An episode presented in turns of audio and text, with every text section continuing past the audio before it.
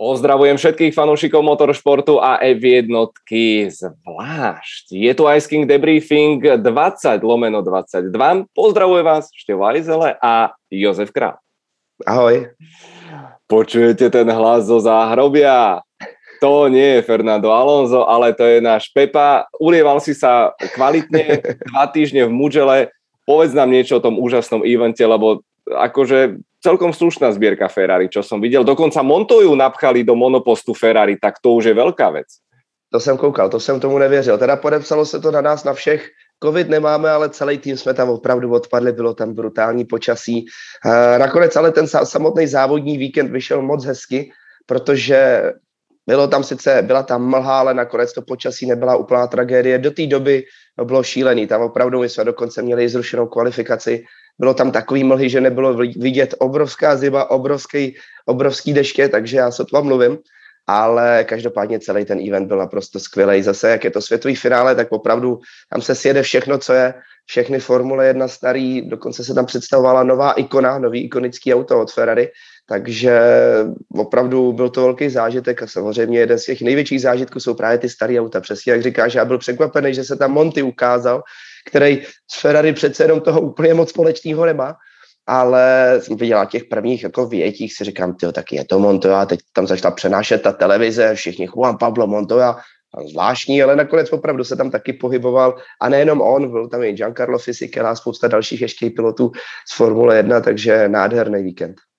No, to znamená, že dve absencie máš zapísané, ale na Saudskou Arábiu budeme komentovať opäť spolu Ice King celý víkend, takže nesmierne sa teším. A zároveň to znamená, že veľkú cenu Kataru si pozrel len zo záznamu pred pár minútami, tak poďme na to, pretože stále, stále, stále je čo rozoberať. Ten boj o titul je mimoriadne vzrušujúci. Veľa vecí sa deje na trati, ešte viac v zákulisí, ale nakoniec začnime tým intergalaktickým výkonom z inej planéty Dokonca aj George Lucas, slavný to režisér, bol na týchto pretekoch Hviezdne vojny Fernanda Alonza. Dámy a páni, 7 rokov. 7 šialených rokov, 2675 dní bez pódia. Keď to vyslovíte nahlas, tak to znie absolútne strašidelne.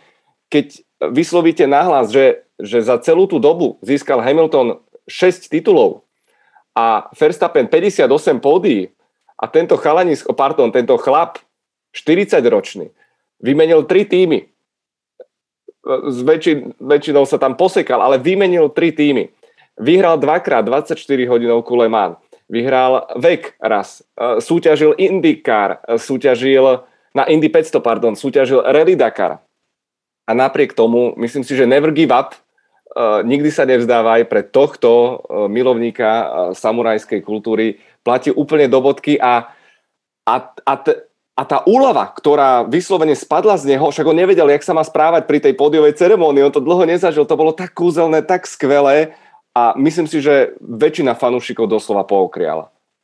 Já taky. Já taky u mě, že jo, samozřejmě o mě se ví, že Fernando Alonso je dlouhodobě mým favoritem z Formule 1 a celkově v jeho, v jeho počítání v motorsportu, protože on prostě co dokáže, jak dokáže jet. Samozřejmě druhá věc je trošku ta jeho nátura, která úplně neideálně fungovala v těch, v těch před, předchozích týmech, ale, ale tentokrát to měl re, re, regulérně zasloužený a to, co dokázal. Zase s autem, který není nějak moc rychlý, tak konečně tentokrát Jednou to byl Esteban Okon v Maďarsku, ale tentokrát to spadlo konečně i trošku do klína právě Fernandovi, který ale odjel fantastický závod. Když se podíváme na tu rychlost, jakou měl, tak Alpin celkově jako tým zabral, jim vyloženě trať v Kataru sedla. Prostě tam to fungovalo, to, ty jejich auta a Fernando Alonso z toho vytěžil, já mu to strašně přeju. Jsem strašně rád, že to tak dopadlo a budem doufat, že budem doufat, že to jsou ty střípky na příští sezónu, kde prostě Alpin už by měl být podstatně výš jakožto tovární tým. Tie vyjadrenia Fernanda Alonza pred týmto víkendom inak boli úplne že, e, strašidelné. Dostal otázku, že tak čo Fernando, na to pódium ešte v tejto sezóne, mali sme tam už 12 rôznych pilotov, na, na vás ešte nevyšlo a on úplne dal takú odpoveď, že prosím, zabudnite na to, my máme rýchlosť na 8. 9. miesto, netreba dúfať, je to zbytočné. Bum, prišlo to, naozaj mal smolu, či už v Maďarsku, mal smolu mm, v Soči celkom výrazne s tým dažďom, ale tento raz to sadlo vynikajúco. aj ten virtuálny safety car na konci určite pomohol, aj keď kto vie, čo by z toho bolo, či by Perez sa dokázal dotiahnuť.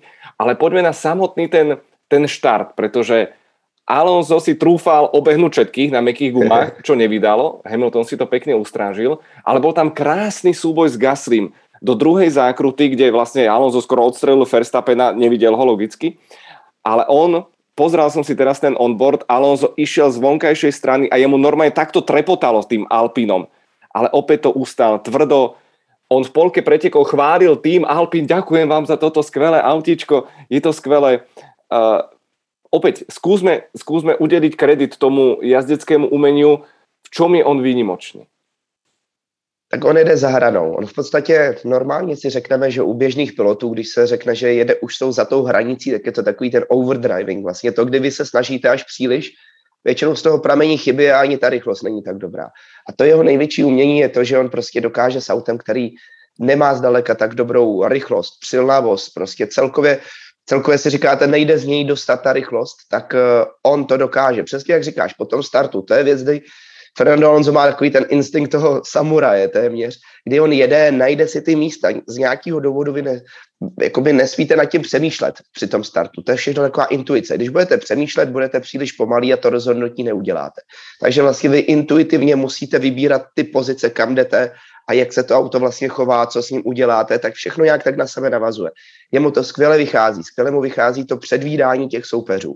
A potom, přesně jak říkáš, průjezd tou zatáčkou, on je na absolutní hranici té přilnavosti a dokáže být opravdu až téměř za ní a i přesto neudělat tu chybu.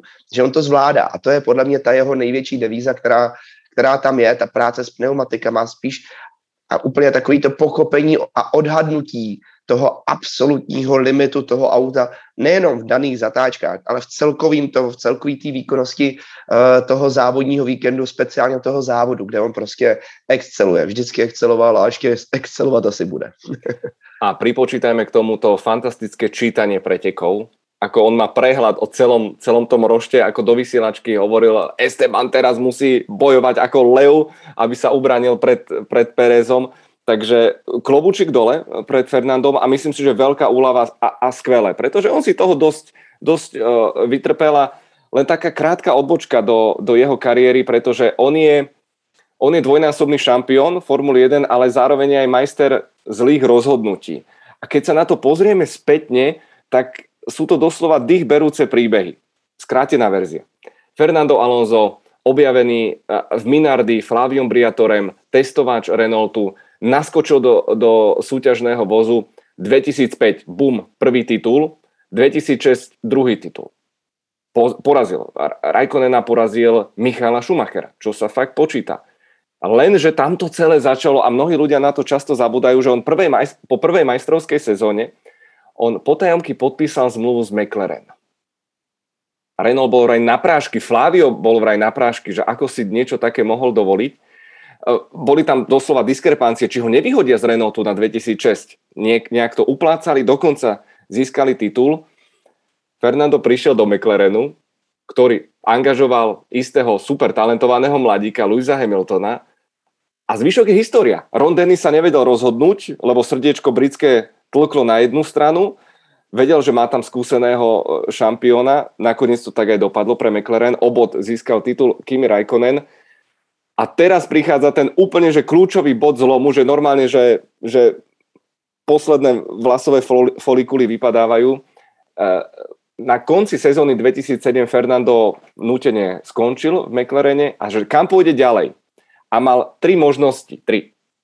Toyota, ktorá ho nelákala, návrat do Renaultu alebo ponuku od istého Red Bull Racing ktorý mal za sebou tri sezóny. Christian Horner prišiel s ponukou pre Fernanda Alonza, ktorý vtedy povedal, aj party team, malinovkári, to, to nie je nič pre mňa. To nie je nič pre mňa. No tak áno.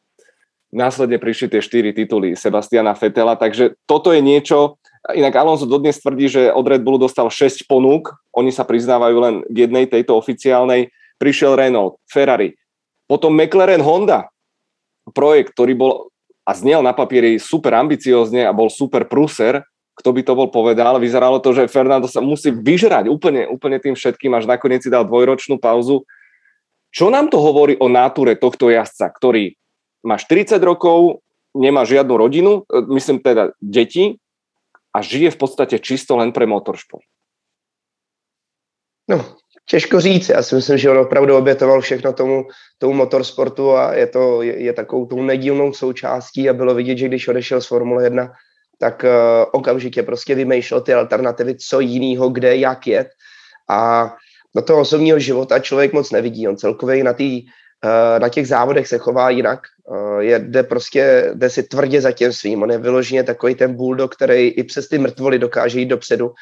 A pak ty rozhodnutí, no, co k tomu říct, tam už je to někdy prostě o štěstí. Někdy jdete tomu osodu a tomu štěstíčku trošičku naproti a někdy bohužel, když děláte ty rozhodnutí, tak se k vám ta štěstěna trošku točí zády a, a tam si myslím, že největší ten kontrast je, který vzniknul právě už u McLarenu, tak, tak je prostě Hamilton a Alonso. Hamilton jakýkoliv rozhodnutí udělal, spousta lidí se taky klepalo na hlavu, když přecházel k Mercedesu, jaká to je hloupost, ale vždycky, když se někam přesunul, tak to bylo správně a u Alonza je to pravý opak.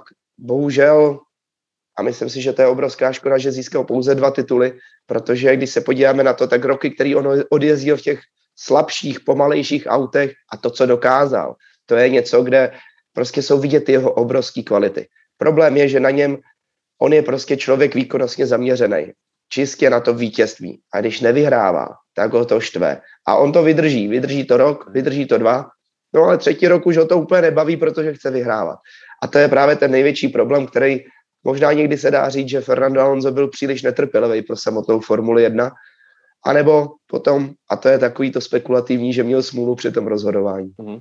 Inak je veľmi zaujímavé, že v tej bohatej kariére on nikdy nepilotoval monopost postavený Adrianom Newbym. Vždy sa minuli, alebo proste vznikla táto situácia a rozhodne je to taká, taká zaujímavá poznámka v jeho kariére, ale čo sa týka samotnej tej výkonnosti, veľa sa hovorilo návrat.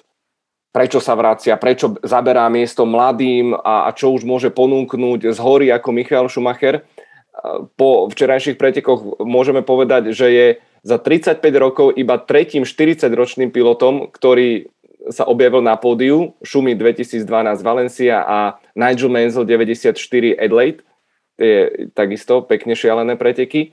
Takže evidentne v prípade Fernanda Alonza vek nezohráva úlohu. Alpine zhrablo 25 bodov, šialený náskok spravili na, na Alfa Tauri, sami to nečakali, Esteban Ocon to podporil piatým miestom.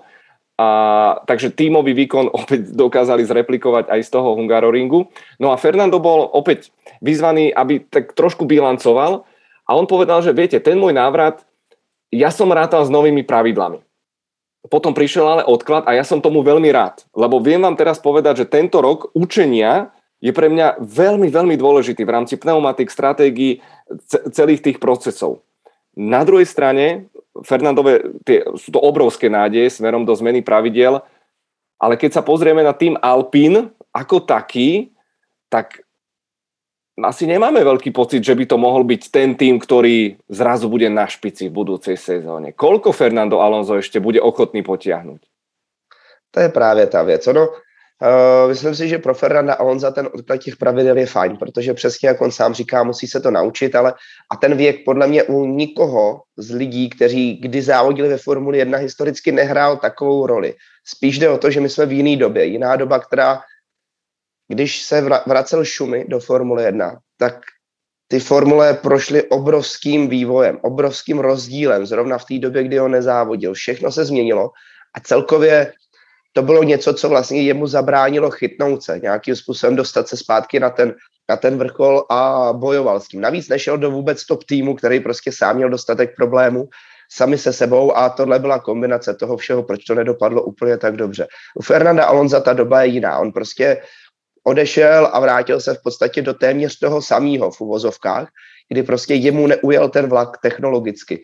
A technologicky on tam zůstal, navíc ještě k tomu závodil uh, v mistrovství světa, ta technologie je velmi podobná a ten styl té jízdy, dá se říct, že, že ty auta jsou jiný, ale furt prostě vám to nějakým způsobem vás to udržuje ve střehu s tím, jak, kud, kudy jde ten vývoj vlastně. A to je důležitý, protože nezapomenete točit volantem, ne, nestratíte talent. Fyzička natrénujete ji. Dneska lidi, kterým je 50, 60, mají taky skvělou fyzičku. Vůbec to o tom není. postřeh možná se vám trošičku zhorší, ale to jsou mikrodetaily, které dneska pořádně ani nikdo nedokáže změřit. Takže z tohohle pohledu on pořád bude podávat velmi dobrý výkony. Ale přesně, potom největší otázku je tým Alpin a tam, kolik je to let, že? Kolik je let, co slyšíme, ano, příští rok už tam budeme, nebo potřebujeme tři roky, už je to pět let, a teď další roky, další roky potřebujeme. Do toho velký změny vlastně jakoby strukturálně v tom týmu, v tom managementu. To jsou věci, které bohužel hrajou nesmírnou roli, strašně důležitou roli. Teď navíc se mluví o tom, že zase v tom managementu by měly být nějaké změny, že tam je nějaká destabilita. A to je problém. Takže z dlouhodobého pohledu to prostě je složitý a, a pokud uh, upřímně já bych si měl vsadit na ten příští rok, tak uh, určitě by to nebyl Alpin, opravdě. I když mají strukturu, mají peníze státní, dokonce automobilka za nima stojí, tak uh, stejně já tam jako například u McLarenu tam člověk nevidí ten progres, to světlo na konci tunelu, tu šanci, že vlastně jak letějí nahoru, tak ten příští rok by měl být dobrý. Tady se to pořád tak nějak balancuje a bilancuje na stejném levelu, kdy ve směs je to jenom o tom, že přijedou na nějakou trať, většinou třeba novou trať a najednou oni jsou rychlí. Maďarsko bylo víceméně spíš o štěstí. Takže to je ten problém. My tam nevidíme takovou tu syrovou rychlost, to, že si řeknete, to auto začalo fungovat, protože pravděpodobně možná příští závod ještě nebude tak špatný, ale Abu Dhabi, tam už zase prostě ty týmy, ty stávající týmy, které tam byly na té špice, tam zase budou.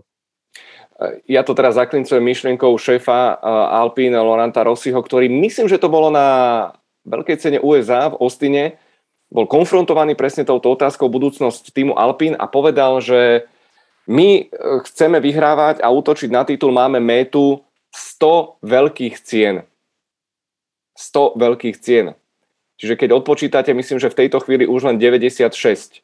To znamená, že opäť sa dostávame do tej e, pomyselnej 5 ročnice, 4 až 5 rokov a, a to bude mať Fernando už 45 e, krížikov, čo nie je zrovna málo, takže to by som až tak nádejne celkom nevyzeral, ale podstatná je realita. Fernando nás všetkých potešil a, a klobúk dole, jednoznačne uh, potlesk ak sme pri tejto téme, tak brutálny potlesk musíme dať Pepa, prepač, ale, ale naša Peťa Vlhová dala double v levý.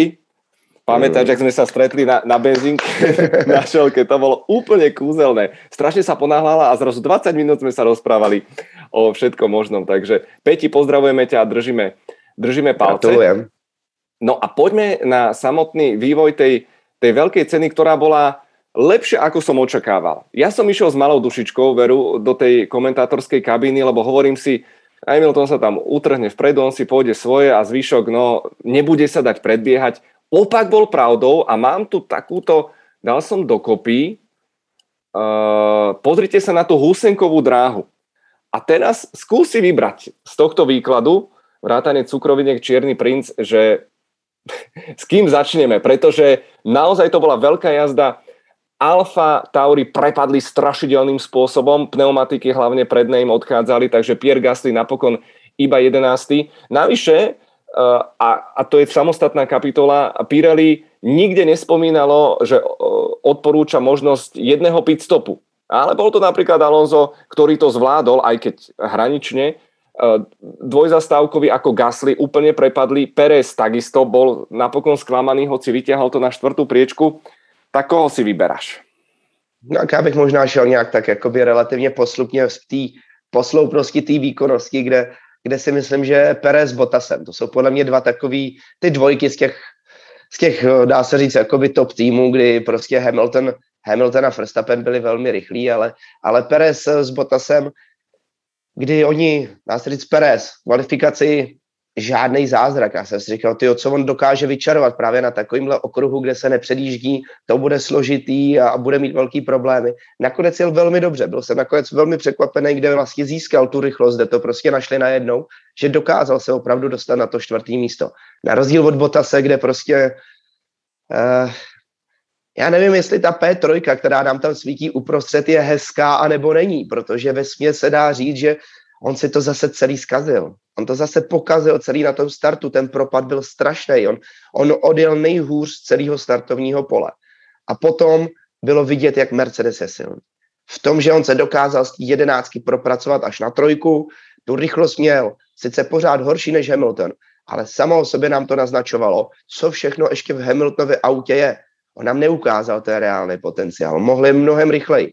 Ale Bottas to ukazoval, aspoň nějaký ty střípky, tu rychlost měl a nakonec ale mu to bylo teda platný. A otázkou je, jaký byl důvod toho jeho odstoupení, protože máme dva závody do konce.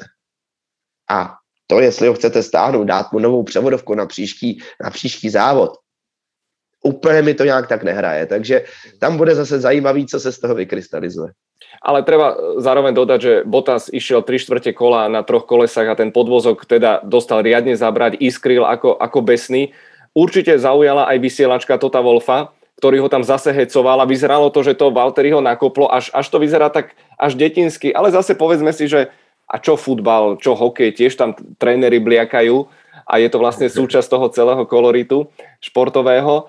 Ale poďme sa vrátiť k tomu štartu, prosím ťa, pretože uh, zatiaľ, čo Verstappen sa odpichol úplne dokonale, tak ja som spravil pár screenshotov, nie je to úplne dobre vidieť, ale, ale na volante Valtteriho Bottasa uh, boli oznamy, že jeho otáčky RPM sú vysoké, sú dobré, alebo sú too low, čiže príliš, príliš nízke. Uh, akú váhu tomu ty prisudzuješ?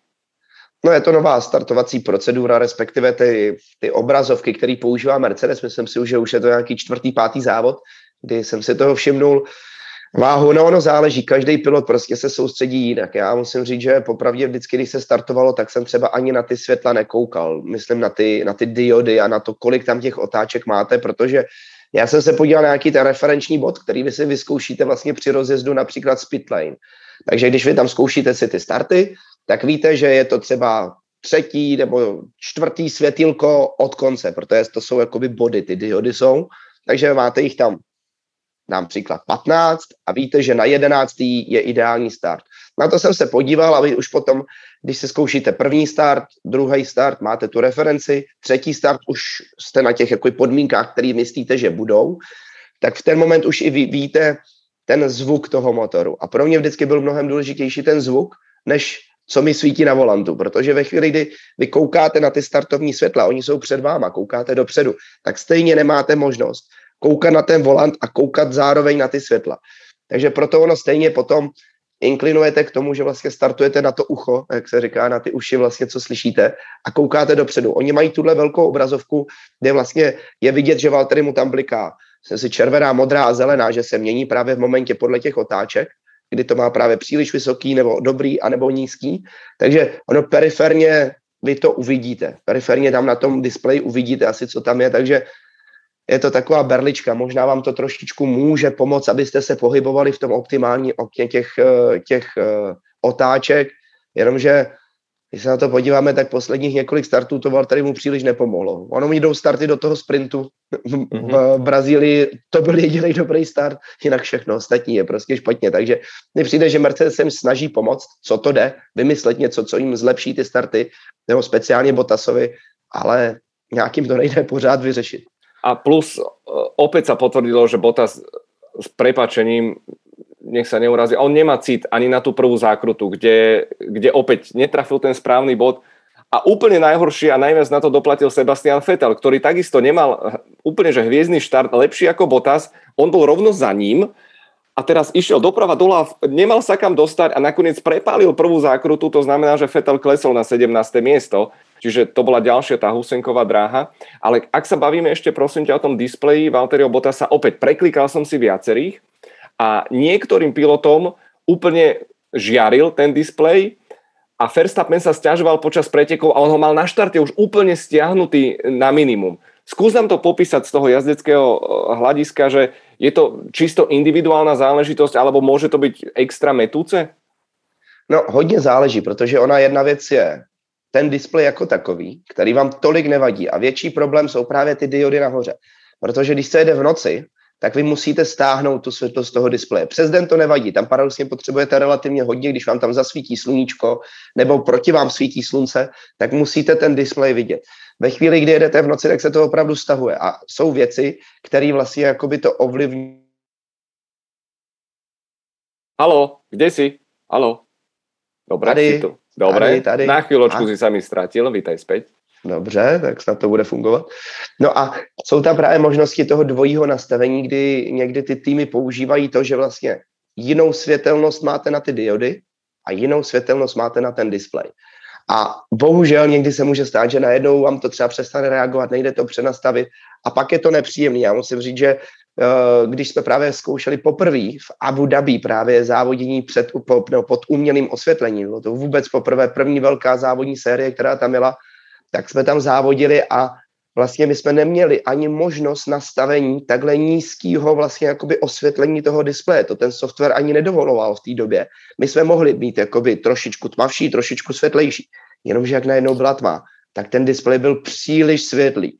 Takže nakonec softwarově se to nedalo vyřešit právě v průběhu toho víkendu, takže na to, na to se muselo čekat na další víkend, když už jsme měli ten update toho softwaru.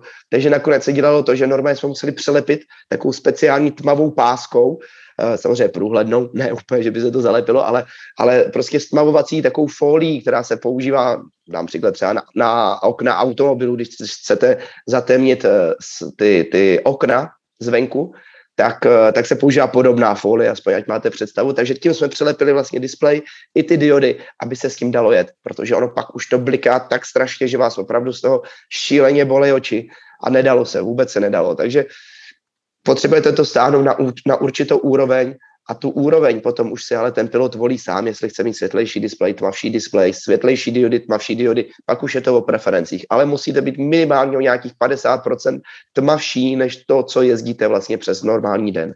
Uh-huh. Čo sa týka ďalších pilotov, inak po Brazílii sme sa samozrejme venovali najmä tomu šampionskému boju. Teraz vieme krásne rozobrať aj tie ďalšie súboje a výkony. Hoci niektorí boli opäť viac menej neviditeľní ako v prípade Ferrari, hoci Leclerc po tom e, rozbitom šasi z kvalifikácie dobre vyťahol to na 8. priečku, Sainz bol, bol 7. Ferrari nebolo úplne také e, spokojné, ale napokon bodovo si ešte polepšili a vyzerá to na, na šachmat, čo sa týka tretieho miesta pohára konštruktérov. Prosím ťa, ale Lance Stroll, Aston Martin, ten chalan, ja viem, že voči nemu sú obrovské predsudky s prepačením povolanie syn, ale z 12. priečky na 6. veľmi sme ho v hre nevideli, ale to bol jeden fantastický výkon. To bol podľa mňa naozaj jeden, jeden skvelý výkon. Ja nehovorím, že to je budúci majster sveta, ale rozhodne mi tento jazdec nepríde ako úplne, že, že slabunky. Eh, určitě ne, je to zajímavý, je to zajímavý, někdy mu to sedne, někdy ne, ale když mu to sedne, tak opravdu tu rychlost má. Tak. Ale musím říct, že pro mě Aston Martin byl černým koněm. Černým koněm celého víkendu, kde prostě oni na tom měli být líp, než byli. Protože přesně Stroll je ten, kdo reflektuje nějakou tu rychlost. Fetlovi to nevyšlo, prostě to je zase takový ten začarovaný kruh, který u Sebastiana Fetla máme. On má prostě permanentní smůlu, nebo prostě nějak se mu nedaří, ale nakonec i ta desítka po tom velkým propadu je velmi dobrá. Zase jsme tam viděli najednou to, že Aston jel, prostě ty auta fungovaly a právě 6 a 10 v podání Astonu, myslím si, že z toho klidně mohlo být jako 5 a 6, kdyby kluci jeli spolu, víc by to fungovalo. Mm-hmm. Je tam vidět, že ona tam není taková ta, ta, ta souhra, taková ta chemie mezi nima, ani mezi tím týmem, oni pořádně nevědí, kdy to auto teda jede, nejede, teď nevyvíjí, najednou přijeli na, na okruh, kde najednou jim to fungovalo, nikdo neví proč, takže to jsou prostě takový ty, ty útrapy, kterými vlastně vy procházíte ve chvíli, kdy ten tým zlepšujete a posouváte nahoru, protože naberete super lidi, máte ten potenciál, musíte udělat ještě to technický zázemí, jednou za čas vám to funguje, ale pak už se potřebujete dostávat do té pozice. Alá McLaren, kde už najednou vy máte rychlost, trošku jen tak jakoby haprujete mezi třetím místem, sedmým místem, to už je dobrý. Už najednou to okno, mezi kterým lítáte, je relativně malý. A pak už je jenom o tom udělat ten poslední krok, kdy mít tu absolutní rychlost a jet tam prostě ty top tři příčky. Samozřejmě to jsou ty nejtěžší levely, které vy musíte překročit a, a ty rezistence, kterými se musíte dostat a ty stojí nejvíc peněz. Takže tady, tady Aston předved super, super výkon, nová trať, využili toho jak říkám, ke konci sezóny oni to pořád ale budou mít těžký, stejně jako Alpin, protože je vidět, že najednou, když tam máme takovýto zemětřesení, že najednou tam jsou týmy ve špičce, který tam nemají být, tak přesně je to najednou, boom, Alpin. K tomu tam máme Aston Martin, někdy nám tam přeskočí Alfa Romeo, říkáte, Ježíši Kriste, co tam dělají? Ale další závody už tam najednou nejsou a a trvá tři víkendy, než zase přijede někam, kde to nikdo nezná a že se jim zase zadaří. Takže to je prostě takový ten, ten pohyb těch týmů, který nejsou v té špici a, a u Aston Martinu musím říct, že by tam možná v tom příštím roce klidně mohli být, mají na to pěkně našlápnuto a budou se zlepšovat. Pořád jim chybí ta továrna, ale ta tendence, ten progres by tam měl být, oni by měli trošku sledovat vlastně ten styl McLarenu. A teď jsou právě nějak tak na půli té cesty. Áno, Aston najíma kopu kvalitných ľudí, ale kým sa zabývajú, kým začnú pracovať, kým začnú tvoriť, oni potrebujú čas.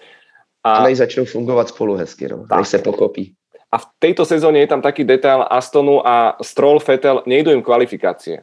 To proste je fakt a vy keď sa zaseknete niekde, konec koncov Vettel bol toho dobrým dôkazom. No, ale už si to naznačil. McLaren. Preteky závody s poradovým číslom 900. A nemohli dopadnúť v podstate horšie. Lando vynikajúco bojovne krúžil na štvrtej priečke, režia to trošku nezvládala, lebo on zrazu prišiel do boxov, my sme nevedeli, čo sa deje, až dodatočne sme sa dozvedeli, že takisto mal defekt. To znamená, že štyria piloti, obaja piloti Williamsu, Lando Norris a, a Valtteri Bottas, jednoducho im rachli a všetci sa zhodli na tom, že bolo to neočakávané, bez nejakých náznakov, vibrácií. A Lando Norris to podľa mňa zhrnul asi tak za všetkých. Hovorí, že no čo s tým? Výrobte kvalitnejšie pneumatiky. Drsné, až, až, eh, až niekomu zabehlo, by som povedal v Miláne. No v Miláně, jo, v Turecku možná taky. no. Ale uh, to je prostě taková ta ohraná písnička, ta deska, co se pořád točí a, a nekončí. Problém je, že ta guma sama o sobě není postavená na výkonu. Ona je pouze postavená na životnosti a to je ten největší problém, protože historicky ty pneumatiky, a teď zase i já se budu opakovat, byly postavený tak, že ta struktura té gumy vydržela všechno. Do toho jste mohli střílet z kanónu a ty gumy prostě pořád fungovaly, nebyl to problém. Jediný, co se začalo stávat, je, že jste prostě jeli o 5 sekund pomalej, o 8 sekund pomalej, pak asi kdybyste kroužili, kroužili dál, pojedete o 10, 15, ale ta guma to vydrží. A to je podle mě to nejzásadnější pravidlo, který by u minimálně pneumatik pro motorsport, jakýkoliv motorsport, by tam mělo být a mělo by se ctít. To, že ta guma vydrží všechno a to, co se bude dít, je, že jenom bude zpomalovat. Bohužel u Pirelli vás ani tolik netrápí, a většinou to tak teda bývá, to, že najednou jste pomalejší. Ale vy se začínáte bát o to, že ta guma bouchne. Protože první, co se začíná řešit, není to, že ztrácíte 1,2, 1,5 sekundy, 2, ale jak máš velký vibrace, můžeme je dál, byly tam nějaké vibrace, nebyly tam vibrace, protože vy víte, že najednou ta guma, jakmile začne vibrovat a ona začíná se tak jakoby vlnit, ať je to ta přední nebo ta zadní, vidíme to někdy v záběru, v těch zpomalených záběrech, jak vlastně ten ráfek lítá v té gumě vlastně ze strany na stranu. Což samo o sobě indikuje to, že ta stavba té pneumatiky po stranách je prostě strašně měkká. To se řeší od začátku, Pirelli to prostě neumí vyřešit a mají s tím velký problém. A právě tohle je ta konstrukční nevím, jestli rovnou můžeme říct chyba, ale je to ten nedostatek, který oni mají, tím, že vlastně to auto, jak má obrovský přítlak. Teď samozřejmě ono jede tou zatáčkou a tlačí na tu gumu, tak v tom ono zatěžuje tu bočnici a chytá to tu amplitudu, kde prostě ta guma, ať už je to ten předek nebo zadek, tak se vrtí, vrtí, vrtí a tím, jak se vrtí a, a, a hýbe, ona měkne. Měkne ta struktura, čím dál tím víc každým tím kolem, to celý měkne. Ona čím dál tím víc pruží, pruží, pruží, až přijde ten kritický moment, kdy všichni se začnou stěžovat. Jsou tam ty velké vibrace, tohle musíme do boxu. Problém není rychlost, problém jsou vibrace. A ve chvíli, kdy je přetáhnete, bum, pneumatika bouchne.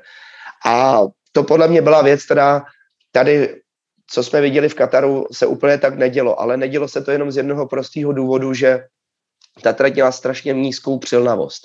Strašně malou, malý množství přilnavosti, takže ta guma vlastně nedělala ty vlny ale vy jste ji zatížili tak, jak se to hrne to auto, tak ta guma se tak jako vohne v té zatáčce a vlastně hrne se ohnutá. Nedělá to, že cítíte ten grip a ono to naskakuje jakoby tam a zpátky. Tady vyloženě to tlačilo, tlačilo, tlačilo tu gumu a to je problém, protože ono to je v podstatě to samé, akorát vám to nedává žádnou indici, že ta pneumatika bouchne.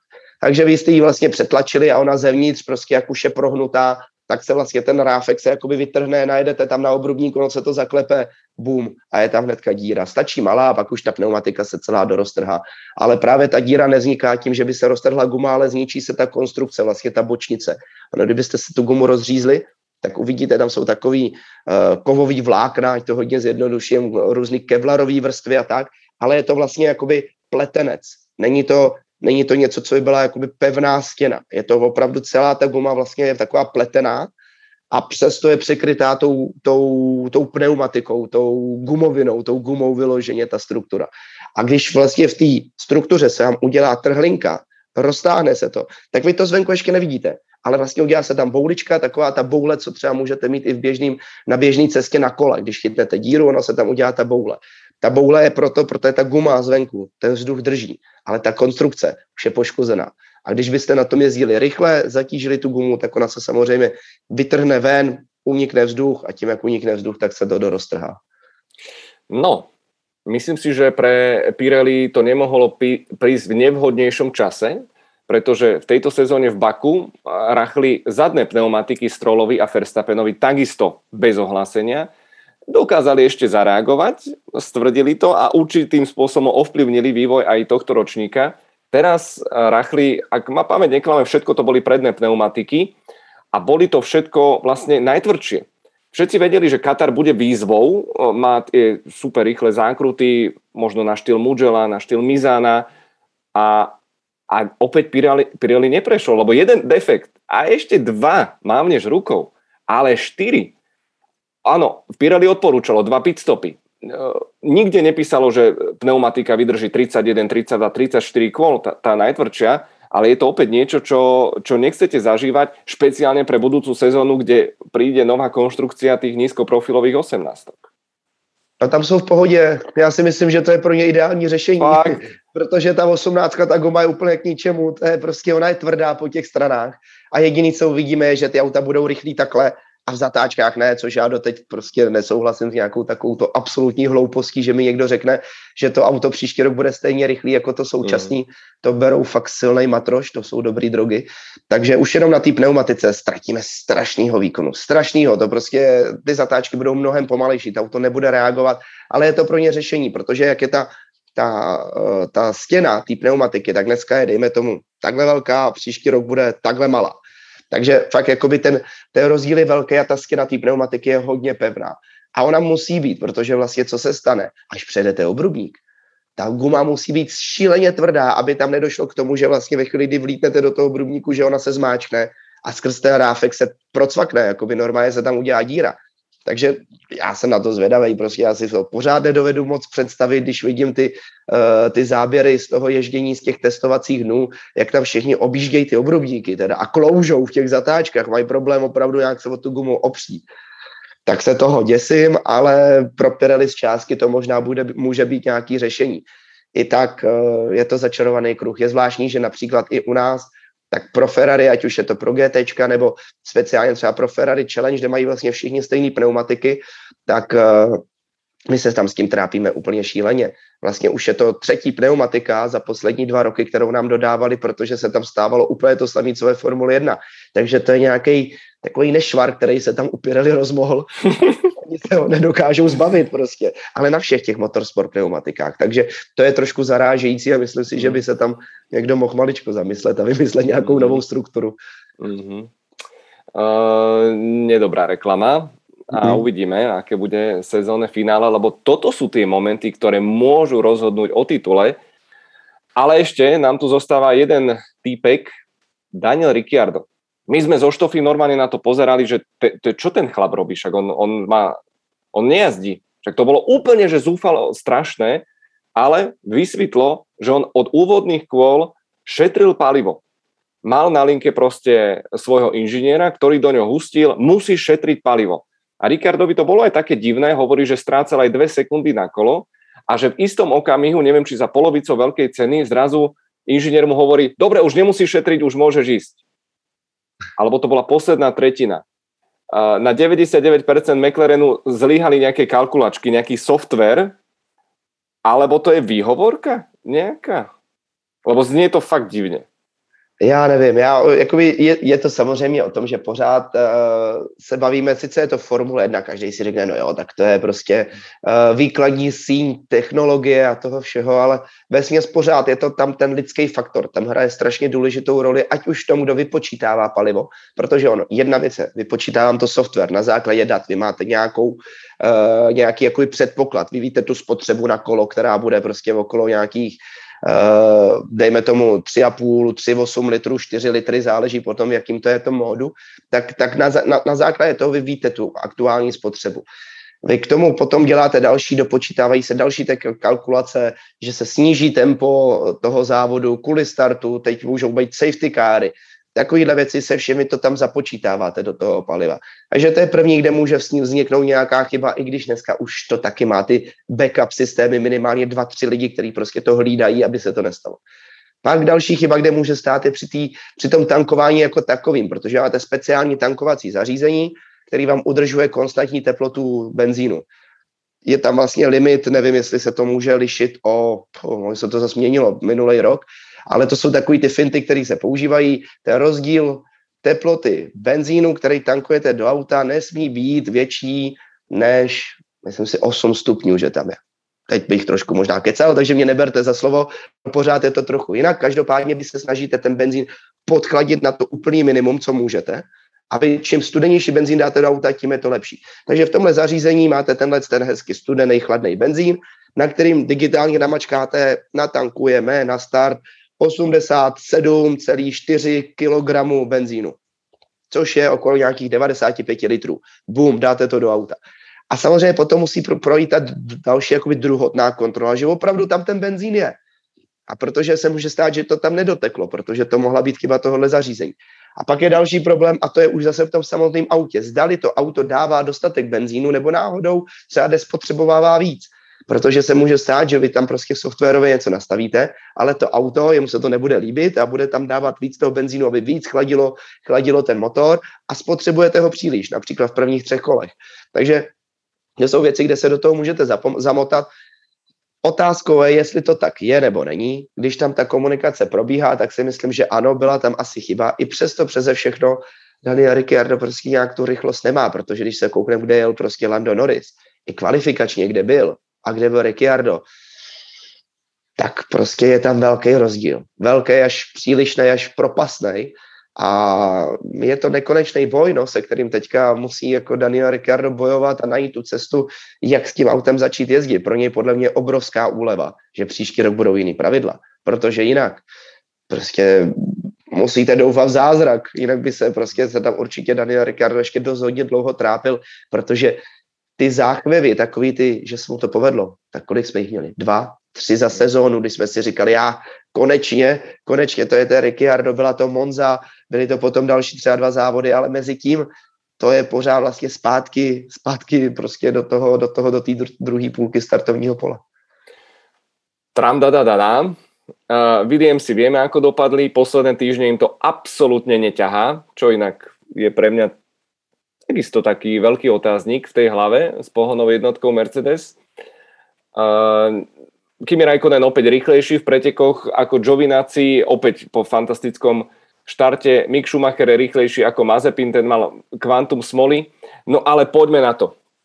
Poďme na bitku o titul. Pretože boli to preteky jedného muža spôsobom štart cieľ, suverénne, už po kvalifikácii vyhral Lewis Hamilton 102. víťazstvo v jeho kariére. Necítil sa fyzicky vraj dobre, mal nejaké pravdepodobne žalúdočné problémy, ale dobre sa vyspinkal na sobotu a už bol, bol v top forme. A viacerí sa zhodujú, že je v životnej fazóne a vraj toto bol nebol tak vyškerený už dávno, ako po Katare. Doslova zvýraznil, že našli sme sweet spot na, nášho auta, ktoré funguje takmer dokonale. Uh, No čo, ako odhadnúť súboj o titul do záveru tejto sezóny?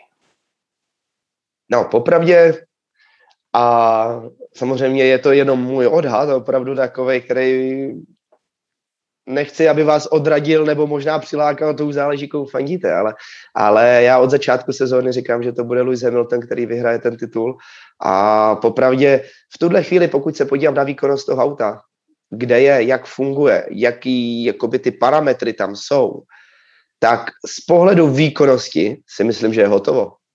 Akorát, že ono není hotovo z pohledu bodů, protože samozřejmě těch bodů je na rozdávání strašně málo už do konce sezóny.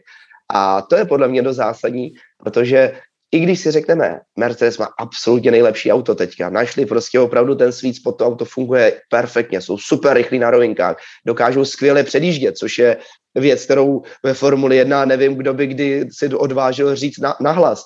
A oni dokážou předjíždět.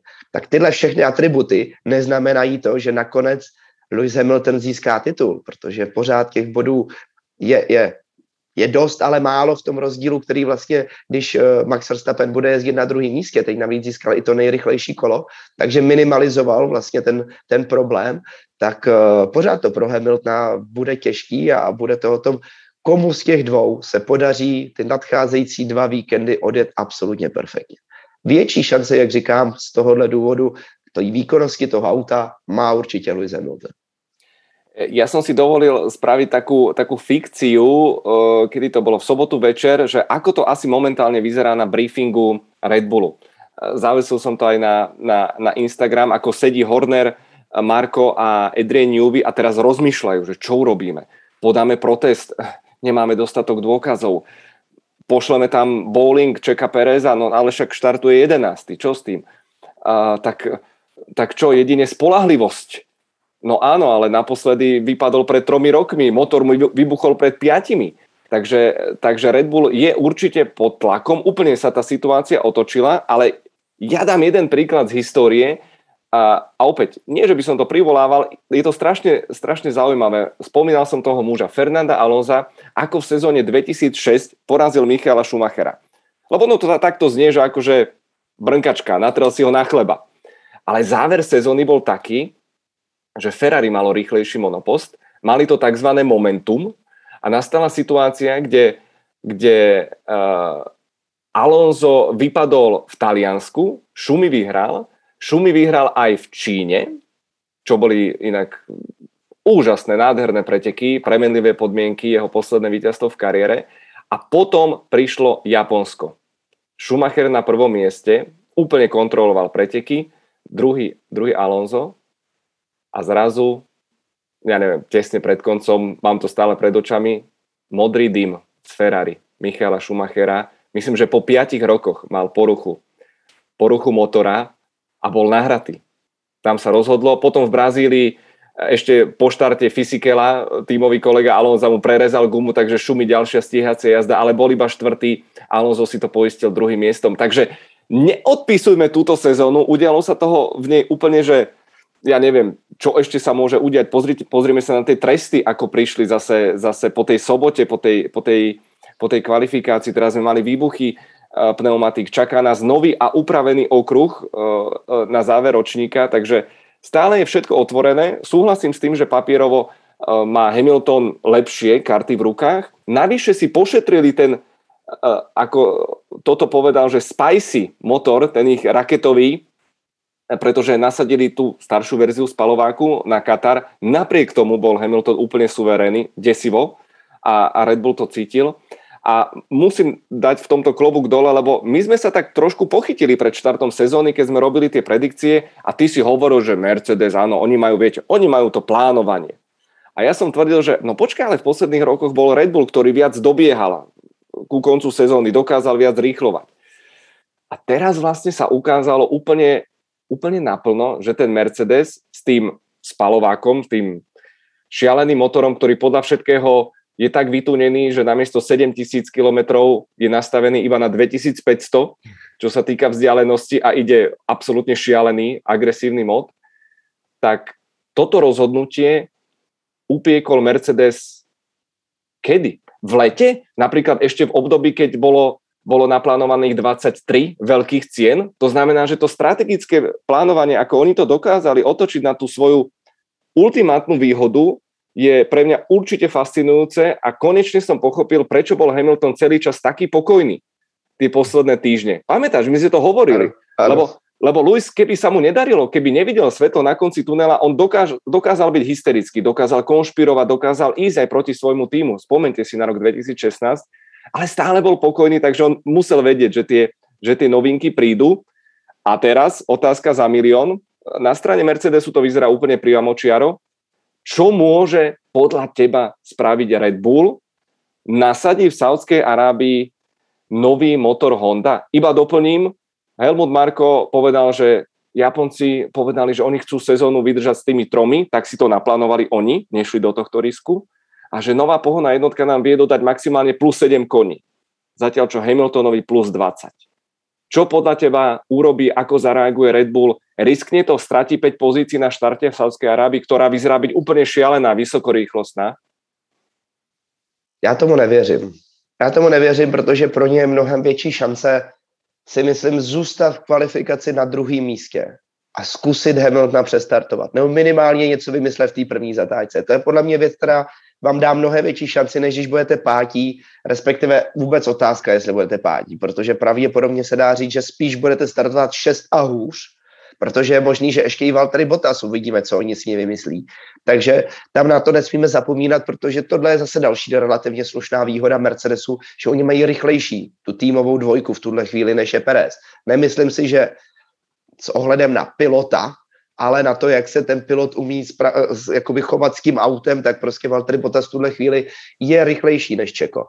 A to je podle mě další věc, kterou tam musíme zohlednit, takže já si myslím, že oni by se potom posouvali hodně daleko a vlastně jediný, co v ten moment děláte, je, že limitujete, no spíš jakoby, no limitujete ty škody, na, na, snažíte se napravit napravit to, co jste ztratili. Takže vlastně vy ani už nejste agresivní, ani nedokážete bojovat dopředu. A to je podle mě něco, co, co prostě Red Bull potřebuje. Oni musí jít dopředu, musí zkusit třeba agresivní start, agresivní strategie. Oni to dokážou dohnat. I tu nějakou ztrátu vy pak dokážete prostě toho, toho pilota před váma, pokud tam nebude tak obrovský rozdíl, jako byl právě tady v Kataru, tak pokud tam nebude tak velký rozdíl, tak dokážete vymyslet nějaký různé věci. Vemte si Amerika. Já jsem pořád přesvědčený o tom, že, že Mercedes byl absolutně mnohem rychlejším autem v Americe než Red Bull. A nakonec oni vypálili rybník strategií. Takže to jsou podle mě věci, které se dají potom nějakým způsobem jakoby změnit. Ve chvíli, kdy jedete ze zadu, tak je velká pravděpodobnost, že dojedete nejlíp druhý možná i třetí, pokud Valtteri Bottas se zase trošičku zvedne. Takže musíme počkat na ten samotný okruh, protože tam se podle mě rozhodne po prvním tréninku, protože uvidíme, jaký je, jestli se tam dá předjíždět, vůbec jaká bude ta, jaký tam budou ty rychlosti, komu to bude líp fungovat. Samozřejmě na papíru to teď vypadá, že to bude Mercedes, ale to jsme si už tolikrát, tolik, tolikrát říkali, že se to může takovou rychlostí změnit, ani nevíme jak. Takže tam si myslím, že pořád je to skvěle otevřená ta, ta bitva o ten titul a, a ty predikce jsou sice na papíru nějaký a Mercedes je určitě silnější v tuhle chvíli, ale jak říkám, neznamená to, že Lewis Hamilton na konci roku odejde jako šampion. Ono, um, asfalt, kto vie, aký bude v Sádskej Arábii, čerstvo položený, opäť to môže byť uh, krasokorčulovanie. Vyzerá to tak, že organizátori to stihnú úplne len tak tak mhm. a, a ani ostatné budovy nebudú dostávané. A právě to je zásadní věc, teď ještě přesně, jak si říkala, se zrovna to chtěl poukázat, protože asfalt je jedna věc, druhá věc je vítr. Je to přímo u moře, bude tam hodně foukat, třetí věc je písek. To jsou prostě věci, které tam, když máte hodně písku, a je to jeden z důvodů, proč Mercedes nenasadil ten jejich motor, tak když máte hodně písku, tak to ničí absolutně ten agregát tu výkonnost jeho, je ta obrovský riziko právě selhání té motorové jednotky. Takže z tohohle důvodu to jsou prostě tam spousta proměných, který právě my zatím nevíme, ani neznají ani F1 týmy, ani piloti. Takže opravdu ten pátek bude jeden z nejdůležitějších.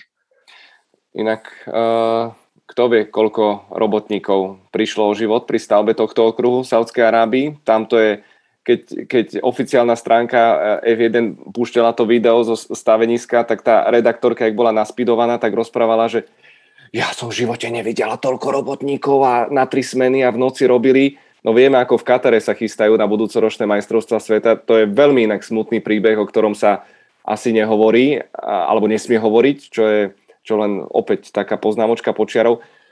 Ja ti ale dám takého malého chrobáka do hlavy také strategické rozmýšľanie, aby, aby som ponúkol aj trošku uh, alternatívny názor. Ja si myslím, že Red Bull nasadí uh, nový spalovák uh, Verstappenovi, pretože uh, na jednej strane máme, oni s týmto idú 7 až 8 veľkých cien. Vrátane, uh, vrátane toho Belgicka, ktoré sa vlastne síce nejazdilo, čiže tam sa to nejak prestriedáva, ale ten, tá tá pohodná jednotka je fakt, že dosť preťažená. A ja si dovolím tvrdiť, súhlasím s tým, čo tvrdí, že všetko, môže sa, všetko možné sa môže stať. Môžeš nejakú stratégiu vyskúšať, nevieš safety car, sú tam múry, uh, Crashgate 2009 uh, Singapur je takisto vynikajúci, ľubezný, alebo 2008? Uh, 2008, dobre. Uh, hlava Dubová. No, ale ja si myslím, že to Red Bull spraví tak, že zariskuje, dá mu nový pohodný agregát, bude sa snažiť zajazdiť si druhé miesto. Proste do Abu Dhabi pôjdu s rovnakým počtom bodov. A mm. tam bude chcieť mať podľa mňa uh, Red Bull šancu. To je moje strategické rozmýšľanie tá Saudská Arábia môže byť na náhodu, nikdy nevieš, čo sa môže stať, ale správne si povedal, že Valtteri Bottas si opäť vybral slabšie preteky a to bolo veľkým šťastím pre Verstappena, ktorý fantasticky vyštartoval zo 7. priečky, v 5. kole bol, bol druhý zrazu, čo bolo jasné maximum a v závere mal otvorené okno na to najrychlejšie kolo. Ale keby tam bol Bottas, tak tie strategické manévre sa mohli rozohrať úplne inak a to druhé, ani druhé miesto by nebolo isté, takže Takže Red Bull podľa mňa odchádzal z Kataru mimoriadne, naozaj mimoriadne spokojný. Takže toľko moje také akože zmýšľanie, čo z toho, inak ty vieš si to predstaviť, že by mali rovnaký počet bodov pred posledným podujat.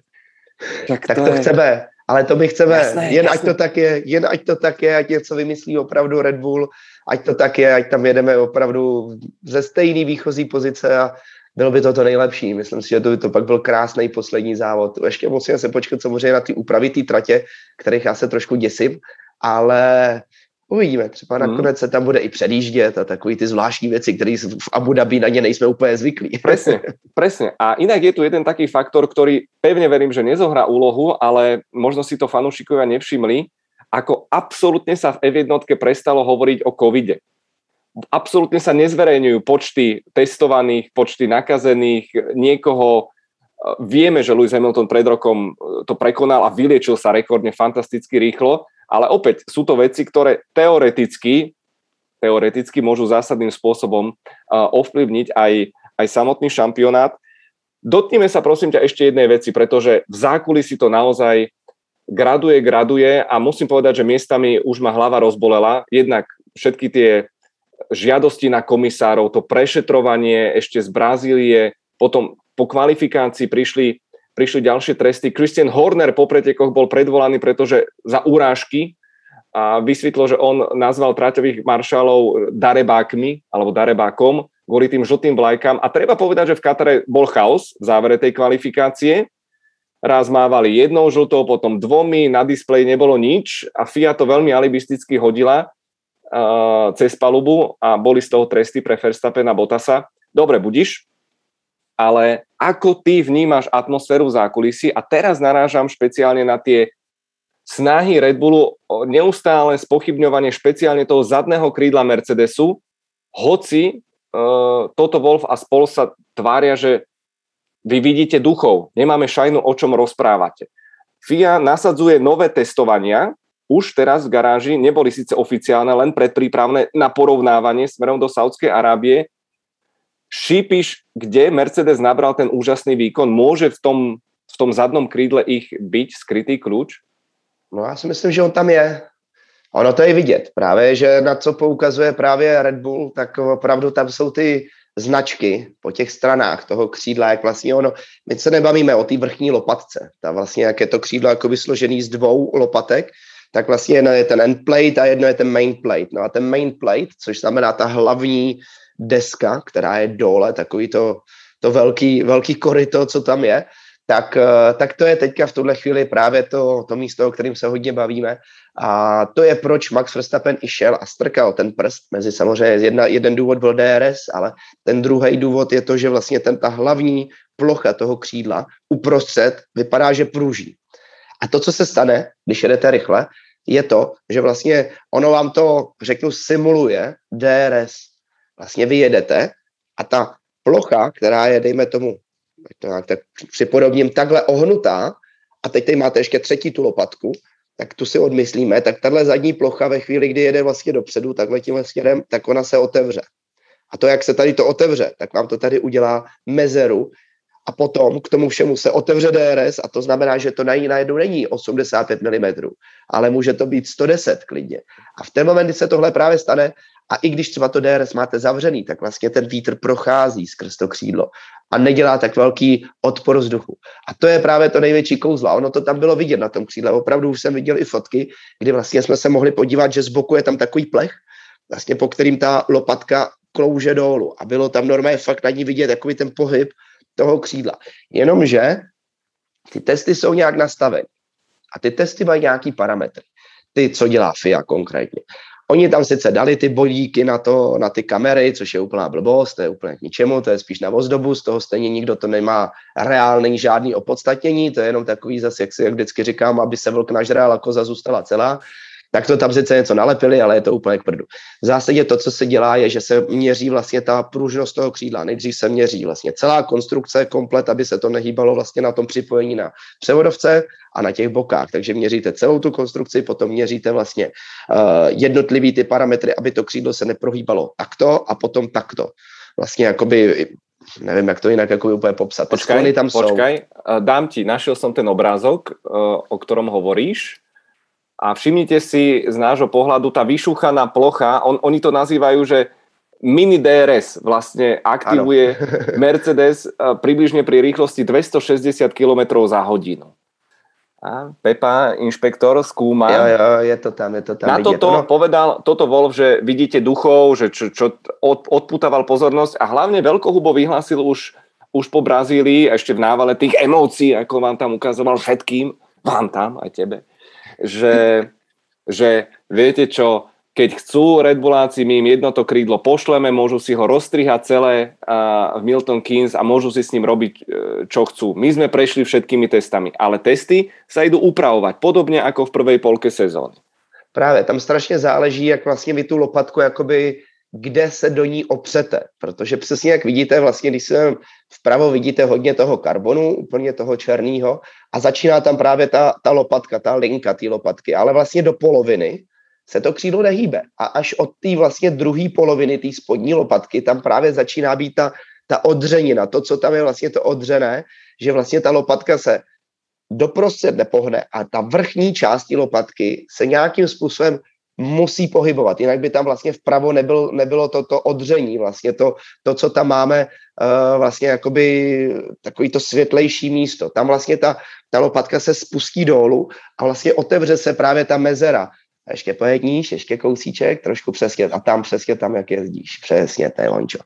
No a tam je právě vidět, tam je právě vidět uh, to, to, to odření, jak vlastně ta lopatka se rozevírá a tím pádem ta mezera mezi tím vrchním křídlem a tím spodním křídlem mezi těmi lopatkama se zvětšuje. A to je právě něco, co očividně tam je. Akorát, že ty testy právě fungují asi tak, že zatím to Mercedesu prochází. Takže když je to legální, nikdo nemůže říct nic proti tomu. A očividně Mercedes, Mercedes si je stoprocentně jistý, že prozatím to prostě legální je. Takže si bude muset počkat na ten upravený test, jestli to ovlivní potom třeba možná i výkonnost Mercedesu v těch posledních dvou, dvou závodech. Christian Horner a Red Bull hovorí, že ak nasadíte to zadné krídlo opäť na posledné dve veľké ceny, tak budeme určite protestovať. Zároveň ale ekipa britských novinárov prichádza s, takým, s takou obhajobou, že ale o čom to oni rozprávajú, veď keď sa pozrieme na maximálky aj v jednotlivých sektoroch, tak Mercedes tam nedominuje ale za, zabúdajú predsa na to, že tým pádom on nepotrebuje dominovať, on zvýši prítlak a tým pádom získava v zákrutách, takže to je naozaj zo strany niektorých žurnalistov uh, slušná nadpráca. Ale poďme sa dostať, prosím ťa, k tomu samotnému záveru, pretože to napätie v zákulisí je enormné. Uh, Horner s Wolfom si idú po krku, už naozaj to je na hrane niektorých aj vulgarizmov skvelá show, Netflix sa raduje, chystá ďalších 300 dielov s prepačením, ale, ale aký ty očakávaš e, vývoj v tomto celom, pretože politika zohráva dôležitú úlohu, ten tlak na komisárov aj na tento víkend bol, bol enormný, nakoniec to bolo marginalizované, ale tá technika, čo od toho očakávať? No já věřím tomu, že to ty komisaři zvládnou, že to zvládnou i ty týmy mezi sebou v podstatě, že už to nebude nějaká taková jako fraška, aby se z toho vytvořilo to, že na sebe budou kydat špínu a říkat, hele, tenhle podvádí tady a tenhle podvádí tam. Dokud to prostě projde tím měřením a dokud to projde vlastně rukama FIA a oni řeknou, že to je v pohodě, tak na sebe nemůžou takhle ty týmy nadávat. Přijde mi, že samozřejmě teď je to ta politika, jede to velký bomby, velký otáčky a snaží se vlastně jakoby jednotlivý ty šéfové týmu nebo celkově ty týmy destabilizovat toho soupeře, logicky. Ale bude zásadní, až to prostě se projede cílem v Abu Dhabi, tak aby opravdu to nepokračovalo. Aby se tam nezačalo říkat, že dobře, oni to vyhráli jenom tím, že podváděli, což je špatně. Jako to mi přijde, že, že není úplně dobře a budu, budu doufat v to, že především teda uh, Christian Horner, který myslím si, že teď konečně vidíme víc tu jeho náturu, kde on je opravdu hodně zákeřný. Toto Wolf vždycky byl zákeřný, ale on si jede tu svoji linku a všichni ho známe a on to dělá tak jakoby uh, normálně, čaře. Nonšalantně. On, on, má, on, má, on má asi trošku väčšiu takú hollywoodskú charizmu, by som ano. povedal. A umí to. Umí to odehrát a prostě jede. Ale je to linka, kterou vidíme x posledních let. To prostě on se nezměnil. Je pořád zákeřňák, ale jde si tak, jako, jde si tak hezky tím svým. Než to Horner, a to si mám spoustu zkušeností sám osobních, kde oni prostě, to je takový ten typický angličan, že no, všechno je super, všechno děláš bombově, zajdete za roh a dostanete tam tu kudlu. A to je takový to jeho velký jako umění, který on nikdy nedával najevo. A teď je přesně vidět, že najednou Red Bull ví, že to je jedna z posledních šancí, kdy získat titul, titul mistra světa. A ne poslední zase na nějakou delší dobu. Takže oni na to tlačí, mají to s Hondou, chtějí to všichni dokázat. Takže on už se teď o najednou, jak se říká, odkopal a ukazuje to, jak tlačí a kope kolem sebe a už je to takový až jakoby ošklivý a, a vlastně ztrácí takový ten nadhled, tu pohodu, takovou, ke kterou prostě to pořád tento Wolf nějakým způsobem dokáže, dokáže odpružit, i když stejně nakonec je pod obrovským tlakem. Mm. Takže to já, jak říkám, já doufám, že tohle bude pokračovat dobře, ještě třeba příští závody, ale pak už doufám, že od toho dají trošku ruce pryč a, a, a dohromady se nějak tak všichni stotožní s tím, že auto je podle pravidel, je to na pilotech, pojďme si to rozdat v posledním závodě, finito, kdo vyhrál, je ten lepší. Tečka. To je podle mě to zásadní, ta zásadní message, která by tam měla proběhnout. Súhlasím, e, nikto nechce počúvať ten narratív presne, že šampión v podvodnom aute, tak by to naozaj byť nemalo a, a dúfam, že v Saudskej Arábii sa to definitívne vyrieši. E, po tej emotívnej stránke zároveň chápem Red Bull Racing, pretože v tej prvej polke sezóny boli obmedzené ich flexibilné zadné krídla, podobne aj Alpine, podobne aj Alfa Romeo, pričom splňali testy. Tie testy, ktoré vtedy sa vykonávali, všetko bolo v súlade s pravidlami, ale Mercedesu sa podarilo pretlačiť tú úpravu a dokázali obmedziť ich výkonnosť, čiže v podstate je to ping-pong. E, rukavice sú dole a, a oni, Red Bull teraz vracia tento úder smerom na stranu Mercedesu a čo viac si môžeme prijať? Formula 1 v princípe nie je šampionát, kto najlepšie dodržiava pravidlá, ale kto sa dokáže pohybovať v tej šedej zóne na tej absolútnej hrane toho výkladu samotných pravidiel a nájsť práve tie skulinky. Aj konec koncov Adrian Newey to písal vo svojej úžasnej knihe. Veličenstvo, posledné, záverečné, tvoje slova, len pripomínam o necelé dva týždne sa počujeme už piatok v upravených časoch, rovno teraz vám poviem prvý tréning 14.30 Preteky budú 18.30 v nedelu. No já se na to strašně těším, rozhodně si myslím, že už to nemůže moc natahovat, protože jsme teda zabrali s tím, s tím debriefingem zase tentokrát. A to já sotva mluvím, takže, takže bomba, takže to mi úplně nepomohlo na ty hlasivky. Každopádně, jestli se chcete dozvědět něco dál a hlavně, myslím si, takový ten vhled do toho, co se bude dít, tak rozhodně sledujte páteční tréninky, protože my tam všechno další ještě rozebereme a hlavně tam už se budeme bavit o té aktuální situaci, kterou dneska předpovídáme z té křišťálové koule si říkáme, jak to tam může být nebo nemůže, ale nakonec si myslím, že ten pátek, příští páteční trénink nebo první páteční trénink před uh, velkou cenou Saudské Arábie, tak ten nám napoví opravdu hodně a bude to zajímavé, já se na to strašně těším, takže to určitě sledujte. Sledujte sociální sítě, pokud, pokud chcete vidět nový ikonický auto Ferrari, tak já jsem to natočil přímo, přímo při tom představení, takže se tam na to můžete podívat, co to vůbec první záběry, takže to je taky fajn. No a každopádně my se se na vás hrozně moc těšíme a děkujeme. Ice King vám veľmi pekne ďakuje za priazeň aj pozornosť. Tešíme sa na možno, aj povedzme si úprimne, kontroverznú veľkú cenu Saudskej Arábie už o pár dní, ale teraz si treba oddychnúť. Pozdravujem vás Števo a Pepa, držte sa, ahojte. Mějte se fajn, ahoj, čau.